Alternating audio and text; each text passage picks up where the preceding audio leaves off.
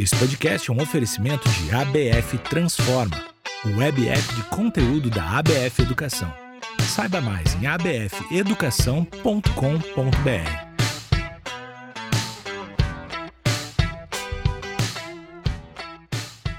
Bem-vindos e bem-vindas a mais um Fala Franchising, o podcast da ABF.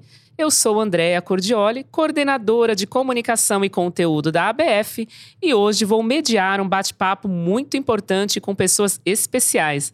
O tema é a importância de se investir no fator humano nas franquias. E para debatê-lo, temos conosco aqui, hoje aqui, diretamente da 20 Convenção ABF do Franchising em Comandatuba, a doutora Carla Sarni, do Grupo Salos. Bem-vinda, doutora Carla. Bem-vinda, é um prazer estar aqui hoje no Fala Franchise. Espero poder contribuir um pouquinho aqui, né, com a minha experiência e com a minha história dentro do franchise brasileiro. Que é incrível, né? Temos até um filme, né? Já aproveita e fala para os nossos ouvintes. Sim, minha história, né, virou um case, primeiro virou um case nas duas maiores universidades aí de negócios do mundo, em Harvard e em Stanford, e depois isso acabou sendo materializado através de um filme que passou em vários canais de TV aberta e agora todos podem ver no YouTube, chama A Força de um Sorriso. Nesse filme tem uma história que tem muita determinação, superação, muita resiliência e o empreendedorismo raiz do Brasil. Perfeito. Nós vamos falar de tudo isso hoje. Eu também quero apresentar aqui conosco o Davidson Migliatti, do Sterna Café. Tudo bem, Davidson? Obrigada por ter vindo. Tudo ótimo, é um prazer estar com vocês aqui. Obrigada, Davidson. Fale um pouquinho do seu negócio, já comenta aqui pra gente. Ah, Externa Café é uma rede de franquias de cafeterias premium. É, estamos em nove estados, são 70 franquias. E assim como a doutora Carla, tem uma história bastante interessante. Aí eu comecei catando latinha em São Caetano, vendendo no Extra para fazer um dinheirinho para comprar um McDonald's. Fui estagiário da Casas Bahia e aí fui crescendo e me apaixonei pelo franchise e estamos aí tá hoje. aqui hoje. Nós vamos falar um pouquinho mais, mas eu também tenho que apresentar outra grande figura, personalidade importante aqui do franchise, que é o Renato, claro, da Kickoff Bem-vindo, Renato. É um prazer tê-lo aqui conosco. Conte-nos um pouquinho do trabalho da Kickoff, da sua experiência com franchising. Eu que agradeço pelo convite. Comecei trazendo uma franquia americana para o Brasil, mas há 15 anos é, fundei a Kickoff Consultores e nós temos duas linhas principais de ação relacionadas à franquia. A primeira delas que nós assessoramos pessoas que querem empreender em geral, pessoas físicas que queiram empreender, então nós aconselhamos inclusive a escolher a franquia certa para cada caso. E do outro lado, nós temos uma divisão chamada Franchise Services, que desenvolve projetos de franquia, planos de expansão e fazemos terceirização de serviços de expansão também de algumas grandes redes no Brasil. Legal, prazer ter vocês aqui. Eu já vou lançar uma questão aqui. É, eu vi recentemente uma pesquisa desenvolvida pela, uma, pela Robert Half, né, com muitos RHs no mundo inteiro. E em relação ao Brasil, falou que houve um, uma piora incrível dos índices de turnover. Então, eu queria saber, em relação ao franchise, em relação à rede de vocês, Renato, que vê também no setor, é como que isso pode ser reduzido e qual é esse indicador dentro da rede de vocês? Doutora Carla. Olha, isso é uma, uma realidade que nós estamos vivendo. Acho que a pandemia deu uma potencializada grande né, nesse fator. Uh, a gente vem trabalhando bastante a questão né, da retenção de talentos. O que na, o que na minha visão está acontecendo é o seguinte: nós tivemos aí é, um, um, desprendimento financeiro das pessoas com tudo que o mundo passou. Então, nós vimos uh, pessoas disponibilizando de recursos guardados por anos para poder viver e recusando os trabalhos, recusando, escolhendo realmente o que fazer, que hora fazer. E outra coisa também que foi um movimento que nós percebemos que aconteceu foi a questão de que as pessoas que têm uma qualificação muito boa, elas estão empregadas e muitas vezes muito bem empregadas. Então está acontecendo um outro movimento grande que também está contribuindo com esses índices de alto turnover, que é buscar colaboradores dentro de outras empresas. Então, hoje tem muitas pessoas e muitas empresas buscando pessoas, não no mercado de trabalho que está disponível, mas sim no mercado de trabalho onde já tem pessoas com uma qualificação diferenciada. Nós estamos desenvolvendo uma série de projetos dentro da empresa para tentar diminuir o turnover e fazer o que nós chamamos de salário emocional, porque nós sabemos que as empresas têm uma limitação, né, de recursos para disponibilizar. Então a gente sabe que existem dois tipos de salário, que é o salário financeiro e o salário emocional. E em diversas pesquisas que eu já fiz na minha empresa, tem lá que o primeiro item, né, que faz a pessoa ficar na empresa, ela tá alinhada com os valores da empresa, com comprometimento, com o sentimento de pertencer, e a questão financeira aparece em terceiro ou em quarto lugar.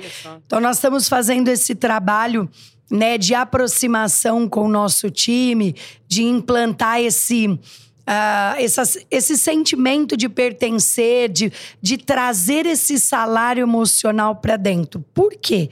Acho que é importante a gente contribuir isso com quem está nos ouvindo. Nós sabemos que a inflação e o pós-pandemia achatou consideravelmente as margens das empresas. Então, as empresas estão com as margens muito, muito apertadas.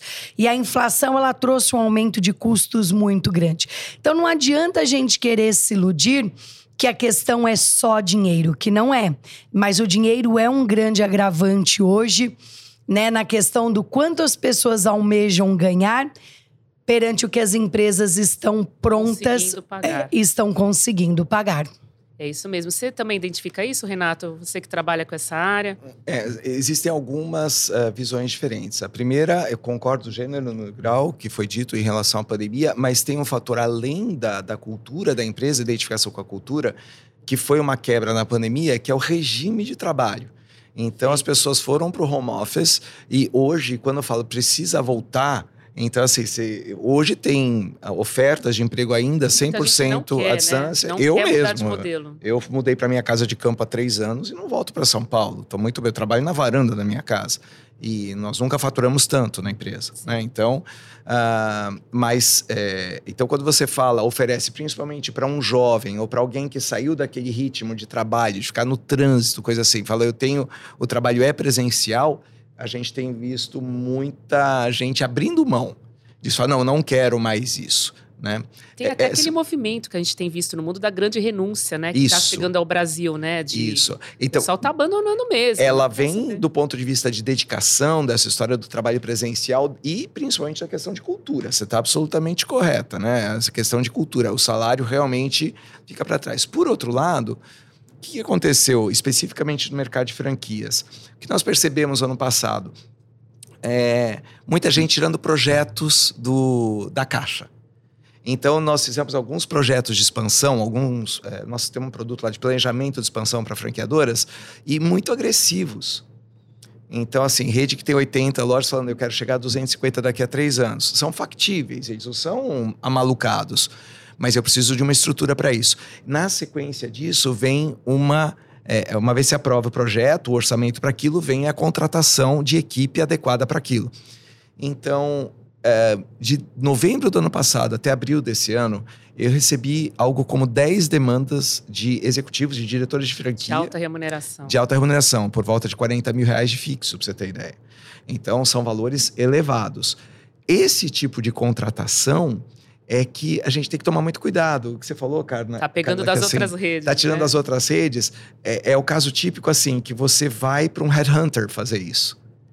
Isso não é o próprio empresário que faz, é um headhunter, um profissional que faz isso. E aí vem um outro fator.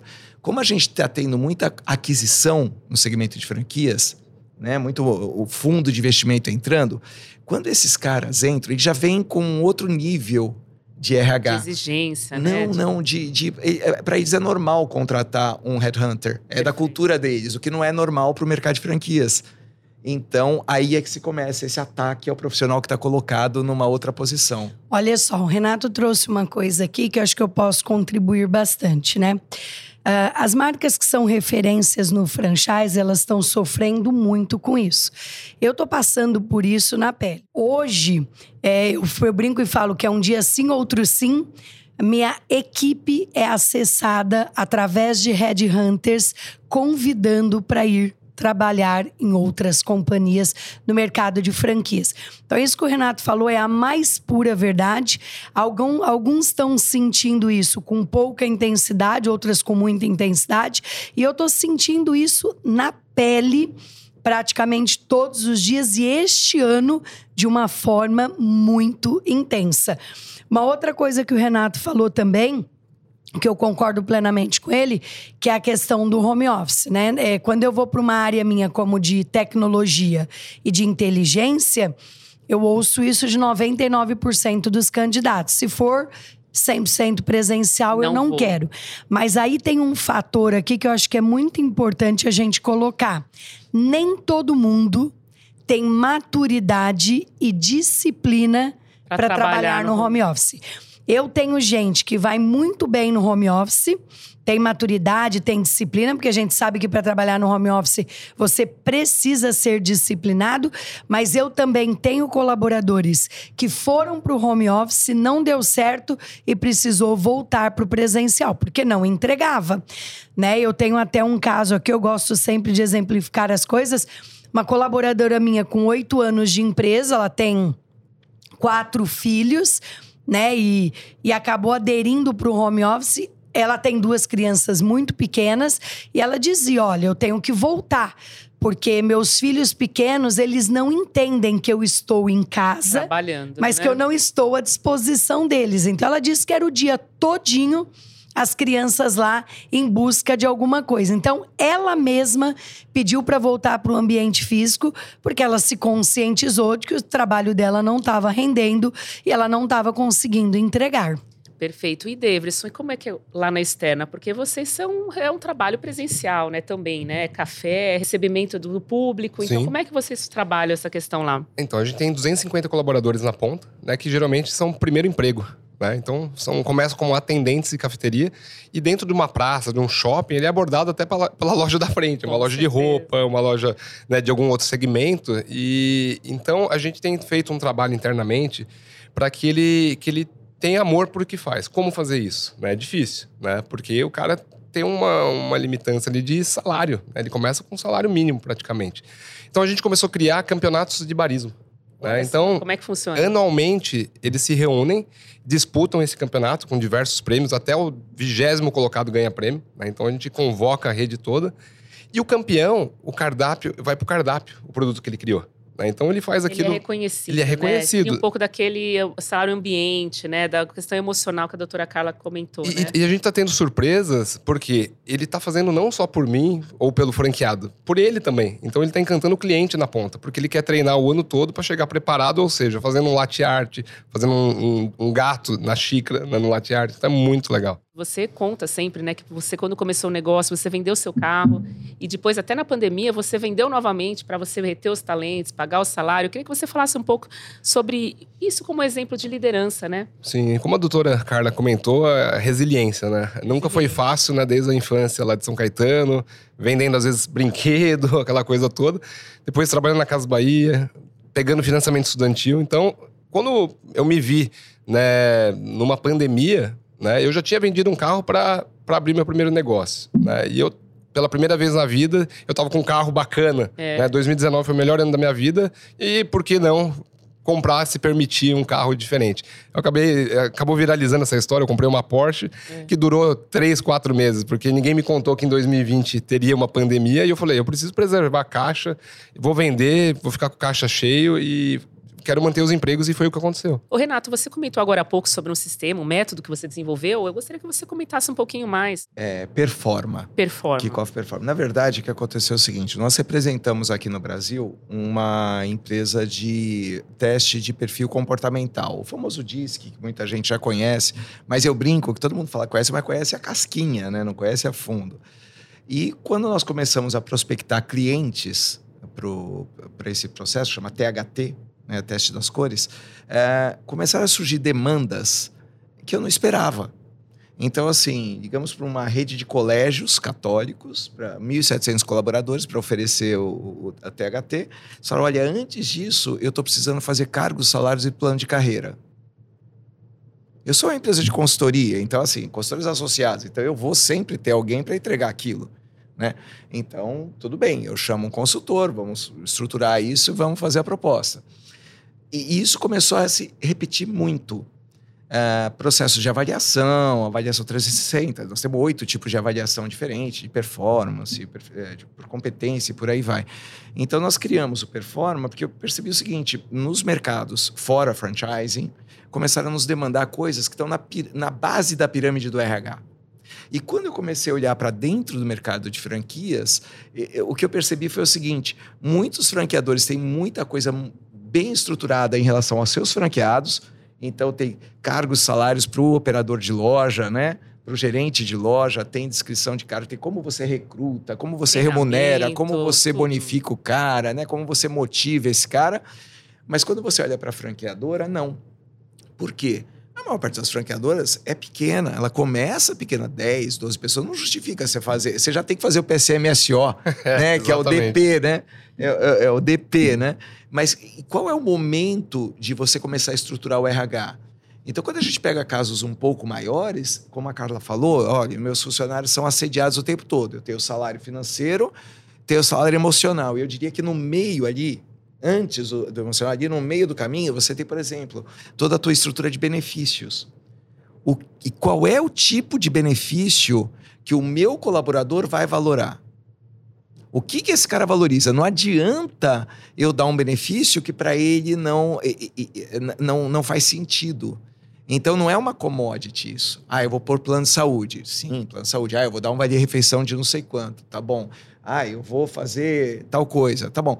Mas existem é, métodos estruturados, profissionais para se fazer isso. Leitura, qual é o, o meu programa de benefício ao longo do seu desenvolvimento. Por exemplo, eu tenho é, a THT, eu tenho duas colaboradoras. O que eu fiz para elas logo no início, como você me falou outro dia, Davidson, não dei plano de saúde, eu dei seguro de vida.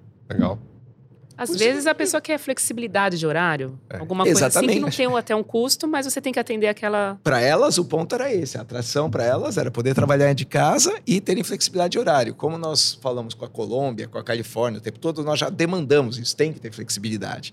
É obrigatório o nosso negócio. Porque uma coisa é quando elas estão prospectando o cliente brasileiro, hora, outra hora. O Renato falou um negócio muito Estou falando quanto fuso horário. Né? É, perfis diferentes. Né? Eu sou uma franqueadora pequena, como eu comentei aqui. É, eu comecei no, com guardanapo de papel. Né? Criei a empresa, chamei o primeiro colaborador com o mesmo guardanapo. Né? E aí a gente foi crescendo aos poucos, mas mesmo assim é uma franqueadora pequena, são só 12 colaboradores. E cada um com um sonho diferente, com uma ideia diferente. Então, eu comentei, né? Um queria um PlayStation, e ganhou. Outro queria o curso de nutrição. E eu paguei a faculdade toda. É, uma outra pessoa queria casar e ir para um resort no Nordeste. Foi aconteceu. Né? Então, não era muito estruturado, mas era aquela, aquela meta que a pessoa queria alcançar e alcançava. Perfeito. E, e, e no Grupo Salos, doutora, como é que funciona essa questão? Olha, é, hoje é que a gente já está num tamanho, né, entre as quatro Sim. marcas, até para as pessoas entenderem, eu tenho a Sorridentes Clínicas Odontológicas, que é a minha primogênita, com mais de 500 unidades. A Geolaser, que é a depilação estética e beleza, da qual eu sou sócia da atriz Giovanna Antonelli, com 300 e poucas unidades. E aí eu tenho outras duas redes que são menores, que é o Olhar certo, certo, né, de oftalmologia, e a minha bebê mais nova, que é a Amo Vacinas. Então, hoje, dentro da franqueadora, nós temos 300 colaboradores e na ponta, 12 mil. O que, que eu tive que fazer nos últimos anos? Eu tive até que separar a área de treinamentos da área de pessoas. Então, hoje eu tenho uma diretora só para cuidar de gente, só voltado a isso, né? Só olhando para pessoas, benefícios, isso que eles disseram aqui é uma coisa muito importante. É você entender a necessidade e o sonho do outro. Porque às vezes o que faz sentido para o empreendedor não faz sentido para quem está ali almejando alguma coisa que você fala, pô, mas ele quer isso, é isso que ele quer. É isso, né, Davidson, que vai Exatamente. deixar ele feliz, é isso que, isso que vai realizar o sonho dele. Então a gente trabalha muito, muito com pesquisa. A gente não passa um ano sem fazer pesquisas, porque eu acho que a pesquisa nos mostra como errar menos e qual melhor o caminho a ser seguido. Aí as pessoas que estão nos ouvindo dizem assim: ah, mas eu comecei agora, né? Eu não tenho dinheiro para contratar uma consultoria, eu não tenho dinheiro para contratar uma pesquisa especializada. Hoje no Google existem inúmeras ferramentas que você consegue construir Consultoria, pesquisas totalmente Com gratuito né? Então acho que é- o o que precisa é de tempo, comprometimento e boa vontade para fazer. Mas eu não, é, isso é um hábito que nós temos. A vida toda a gente fez pesquisas com clientes, com os pacientes. A maioria das mudanças que eu fiz dentro do meu negócio foram ouvindo os pacientes e os clientes. E agora a gente faz as mudanças né, voltadas a pessoas ouvindo os nossos colaboradores. Legal. Inclusive, pessoas, a gente tá- está na 20 convenção ABF do franchise, a gente viu que é o foco, né? Sim. Todo mundo fala muito disso e a, a, a doutora Carla falou também, até comentando que você faz reuniões semanais, quinzenais, que nem Sim. que você este- esteja nos Estados Unidos, você não deixa de conversar com o seu time, né? Isso é importante dentro desse processo, não é isso? Sim, porque empresas são pessoas e processos, né? Você sabe, tem uma curiosidade. Eu fui fornecedor, eu, eu tinha uma empresa de comunicação visual, né, sinalização, e vendi. Depois eu me tornei presidente da maior empresa de sinalização do Brasil, que se chamava Publitas. E ela, pela Publitas, nós fazíamos sinalização de McDonald's, Burger King, todos os grandes de alimentação. E, e eu fui para três convenções mundiais do McDonald's. Ela só pode ocorrer em Orlando ou Las Vegas por causa do tamanho. E uma curiosidade, eles têm uma feira de fornecedores gigantesca nessa convenção. Uma coisa monstruosa. Só indo mesmo para ver o que é. 50% do espaço dessa feira de fornecedores do McDonald's do mundo inteiro é ocupada por serviços de recursos humanos. Por quê? O que você falou, Davidson. O Mac é o primeiro emprego de todo mundo. Sim. Né? No mundo inteiro. Sim. Então, e você é o seguinte: o, o prazo máximo, o prazo médio que um garoto fica no McDonald's é nove meses. Essa é a média mundial. Então, eu preciso que em seis semanas, esse rapaz que nunca trabalhou em lugar nenhum chegue no seu pico de performance em seis semanas, para eu poder utilizar isso ao longo de oito, nove meses, porque ele vai embora. Então, É. percebe? É, é, é, então, é, esses processos estruturados, seja na ponta, seja no- no- na equipe da franqueadora, são extremamente importantes. Como a Carla disse, você tem coisas disponíveis no mercado, mas basta, basta ter foco. É, sabe, é a mesma coisa que você foco. Uma coisa é como mercado financeiro, como gestão financeira. Uma coisa é você pegar uma planilha e anotar receitas e despesas. Chega um momento que você começa a falar, não, eu preciso ler uma DRE. Depois você chega, eu preciso fazer um balanço, eu preciso fazer uma, uma, uma, uma gestão financeira mais, é, ma- mais estruturada. É a mesma coisa. A gente consegue fazer coisa caseira, do tamanho certo para todo mundo, e chega um momento que você começa a evoluir. Legal. A gente viu na, na palestra que até o Semenzato foi um dos que participou aí na convenção, e ele comentou que na empresa dele, boa parte das pessoas tem menos de 30 anos, que ele deixou essa oxigenação. Vocês veem diferença na, na forma de gerir essa equipe que é mais jovem, que tem outros interesses, outros conceitos? Como é que vocês sentem isso no mercado? É, são outros sonhos, né? Outros sonhos, né, Davidson? É, Como é que é lá? A gente percebe que não é só dinheiro, a gente percebe que não é como eu fui ensinado, né? Meu pai falava: trabalha na Casa Bahia, vai ter um carro, se tudo der certo, uma casa, e se der muito certo, compra uma casa na praia. né? Já essa geração nova não quer ter carro, não quer ter casa, quer Como ter experiência. essa geração? né? né? Então, essas políticas que a gente tem criado, desenvolvido para engajarem eles, é no sentido de pertencimento, de, de uma exposição, de ganhar um prêmio, de estar lá mostrando o trabalho dele para a rede toda, estar no cardápio. Porque não é só o dinheiro. É isso, Renato? Nós temos trabalhado com as duas pontas, para falar a verdade. Um é o jovem, que, que eu preciso ter outros valores, outros fatores motivacionais, né? É, Enfim, mais flexibilidade para uma série de coisas, o ter flexibilidade de horário, né? Uma, uma série de, de situações que não é fácil aprender. Ah, imagina, quem cresceu ouvindo, manda quem pode, obedece quem tem juízo, né? Verdade. Você tá chorando sem motivo, eu vou te dar motivo para chorar, né? Aquelas coisas assim. E de repente você fala, isso não é mais aplicável. Mas na outra ponta, a gente tem trabalhado muito com, com os empreendedores prateados e com a geração que a gente chama prateada, né? Então, a gente está trabalhando muito a questão da longevidade. É, e tentar misturar isso nas empresas. A gente tem, quando você fala de é, ter grupos mais heterogêneos, né, ter mais inclusão nas empresas, a gente fala misture, traga também o pessoal de cabelo branco. Né? Porque você fazendo essa mescla, você consegue muitas vezes. Mas não é qualquer um de cabelo branco. Porque se você traz um, um cara de cabelo branco travado com aqueles conceitos antigos e põe junto com a molecada, dá conflito. Então precisa fazer essa mediação. Você quer ver outro exemplo? Carla, você falou que o pessoal vai assediar seus funcionários. Uma das coisas que a gente. Como assedia? Eu faço. Nós fazemos muito headhunting só para mercado de franquia, né? Talvez a gente tenha assediado teu pessoal, eu não tô sabendo. Ih, nós já fazemos headhunting para franquia, para franqueadoras. Mas uma das coisas que a gente defende quando nós estamos tra trabalhando headhunting é falar o seguinte: você já notou o quanto os profissionais de franquia ficam rodando dentro do mercado? São sempre os mesmos. Você pega o fulano de tal, aí daqui a pouco tempo você lê no LinkedIn, ele tá aqui, daqui a pouco ele Aqui tá na aqui. convenção a gente vê, oi, tudo bem? Ele você fica, tá aqui é agora, tá? né? É. Na próxima convenção Mas, você tá em ó, outro é lugar, crachá né? atual? É Ah, aqui acho que eu tenho um negócio interessante para contribuir. É. Porque, assim, é, a maioria do meu time não veio do mercado de franquias. Porque eu acho que as empresas são diferentes. Elas têm cultura diferente, valores diferentes, o jeito de ser diferente. Então, eu até prefiro pegar do mercado. Mas nós temos uma característica que é ensinar. Né? Principalmente a minha liderança é muito próxima de mim. E eu ensino muito. Então a gente acaba sendo uma escola, né, do franchise e aí eles miram na gente. Eu brinco e falo, Renato, que eu tenho um concorrente hoje que se eu mandar o cara embora às duas da tarde, às três ele, Ele pega. tá- Eu tô pensando até em fazer uma parceria e mandar o currículo direto. Eu dizer, ó, esse aqui eu vou mandar semana que vem embora. Já segue o currículo pra você. Mas aí eu olho e fico pensando, né? Porque o mercado, o pessoal brinca no mercado de franquia e diz que se trabalhar comigo mais de um ano, pode contratar Que tá tudo bem. Exato bem, porque eu sou, eu sou bastante exigente.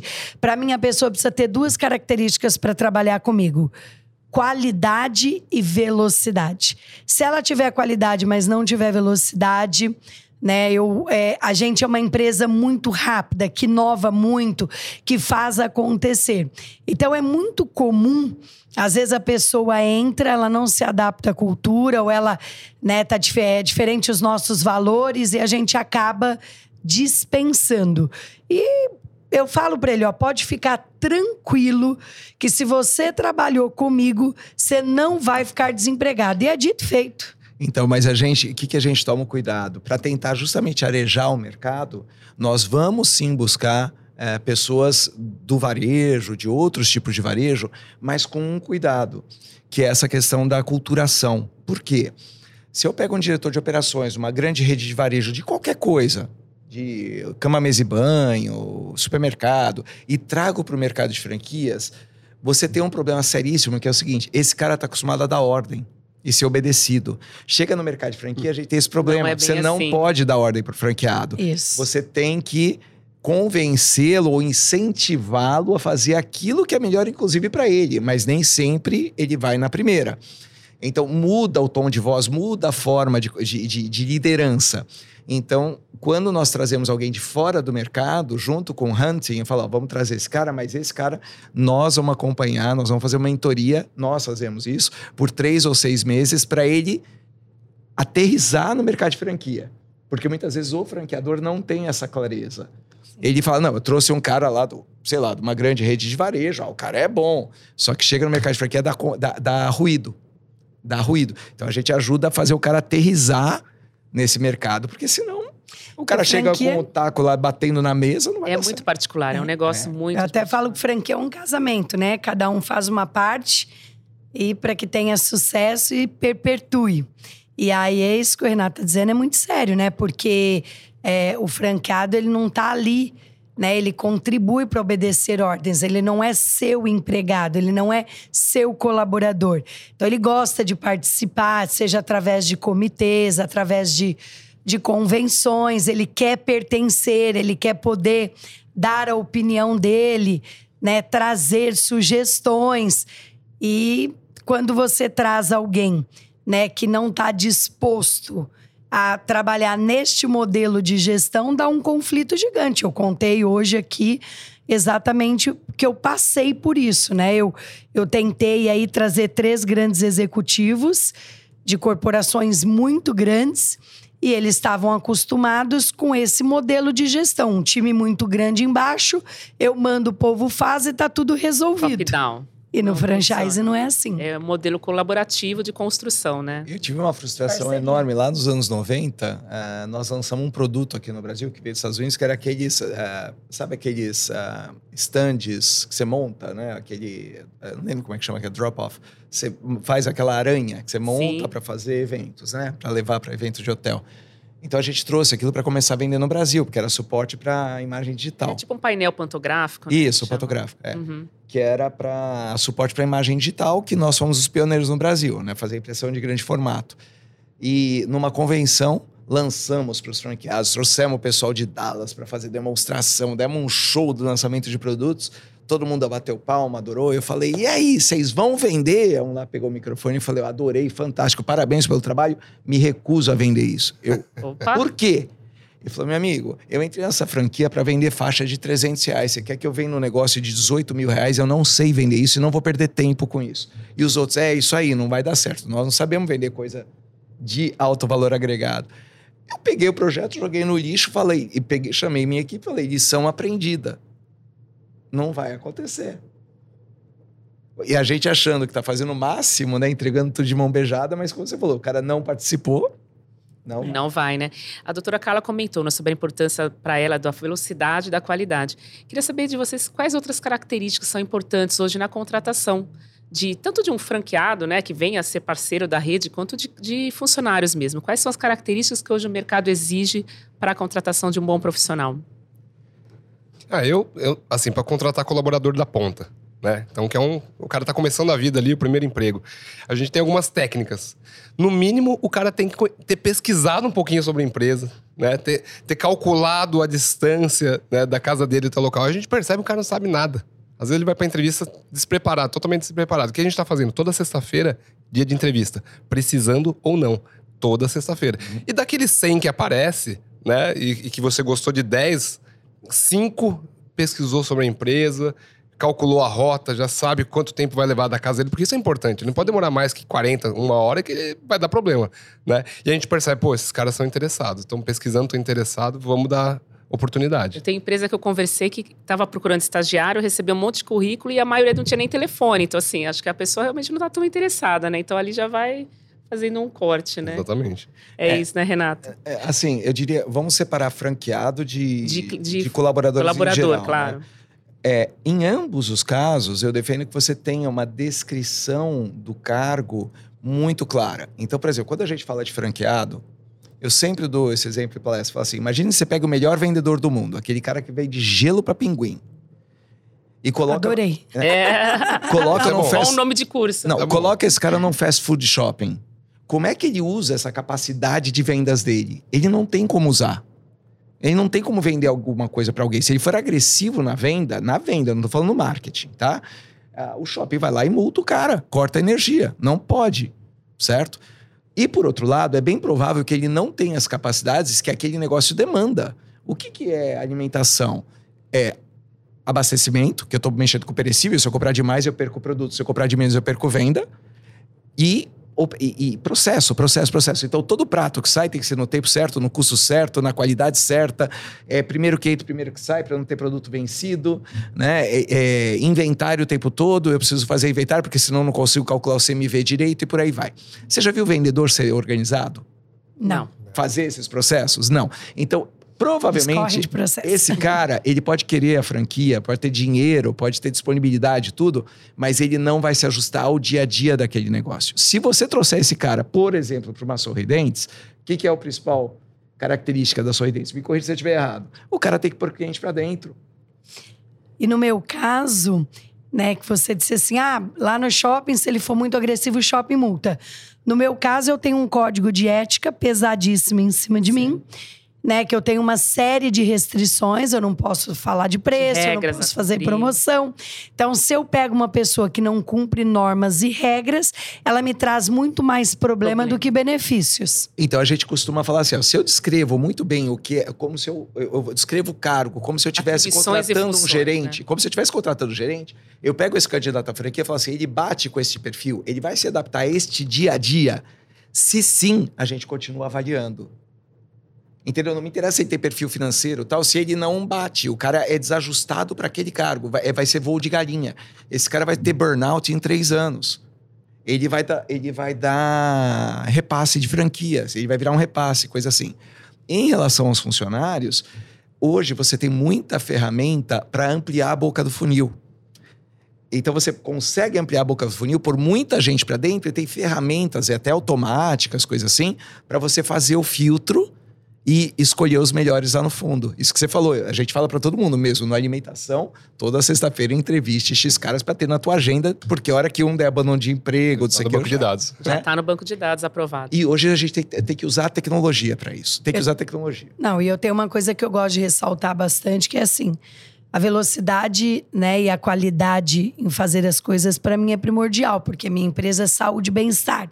Não dá para ser superficial. A riqueza está no detalhe das coisas, né? Verdade. Um dentista excepcional, a riqueza está no detalhe. Um médico, um oftalmologista excepcional, a riqueza está no detalhe, tanto na, na minha enfermeira como na minha biomédica. Mas tem uma coisa que para mim é primordial, se chama caráter. A pessoa pode ser um excelente vendedor, um excelente profissional, se ela não tiver caráter, ela não fica no meu time. E é triste que às vezes eu ouço empreendedores dizendo assim: "Ah, eu sei que ele tem uns defeitinhos aqui, que ele faz algumas coisas erradas, mas ele vende" né? E eu falo, não importa que ele vende, né? Se ele não tem caráter, não há nada que faça ele permanecer dentro do meu negócio. É o famoso contrate a atitude e treine a técnica. Olha, interessante. Exatamente. É, contrate atitude e treine a técnica. Eu queria saber de vocês também como que o, o Recursos Humanos pode ajudar na questão da diversidade, de fazer com que as empresas formem um time bacana em termos de mulheres, inclusão, equidade de grupos, minoritários. Como é que vocês trabalham isso, doutora Carla? Que isso eu entendo bastante. Vamos embora! Olha só, tô aqui no podcast Fala Franchise, mas vou aproveitar para convidá-los para ouvir o meu podcast Chá de Clareza. E já que nós estamos falando de equidade, vocês vão ver lá um segundo episódio que é sensacional do seu Geraldo, morador de rua, ex-drogado. Nós somos tão abertos à equidade, a gente tem de tudo. Que há uns anos atrás, né, a Prefeitura de São Paulo ela fez um programa para poder tirar os moradores de rua e as pessoas que eram os dependentes químicos. E eles fizeram uma parceria com a Associação Brasileira de Franchise para que os franqueadores dessem oportunidade para essas pessoas. E eu dei para vários.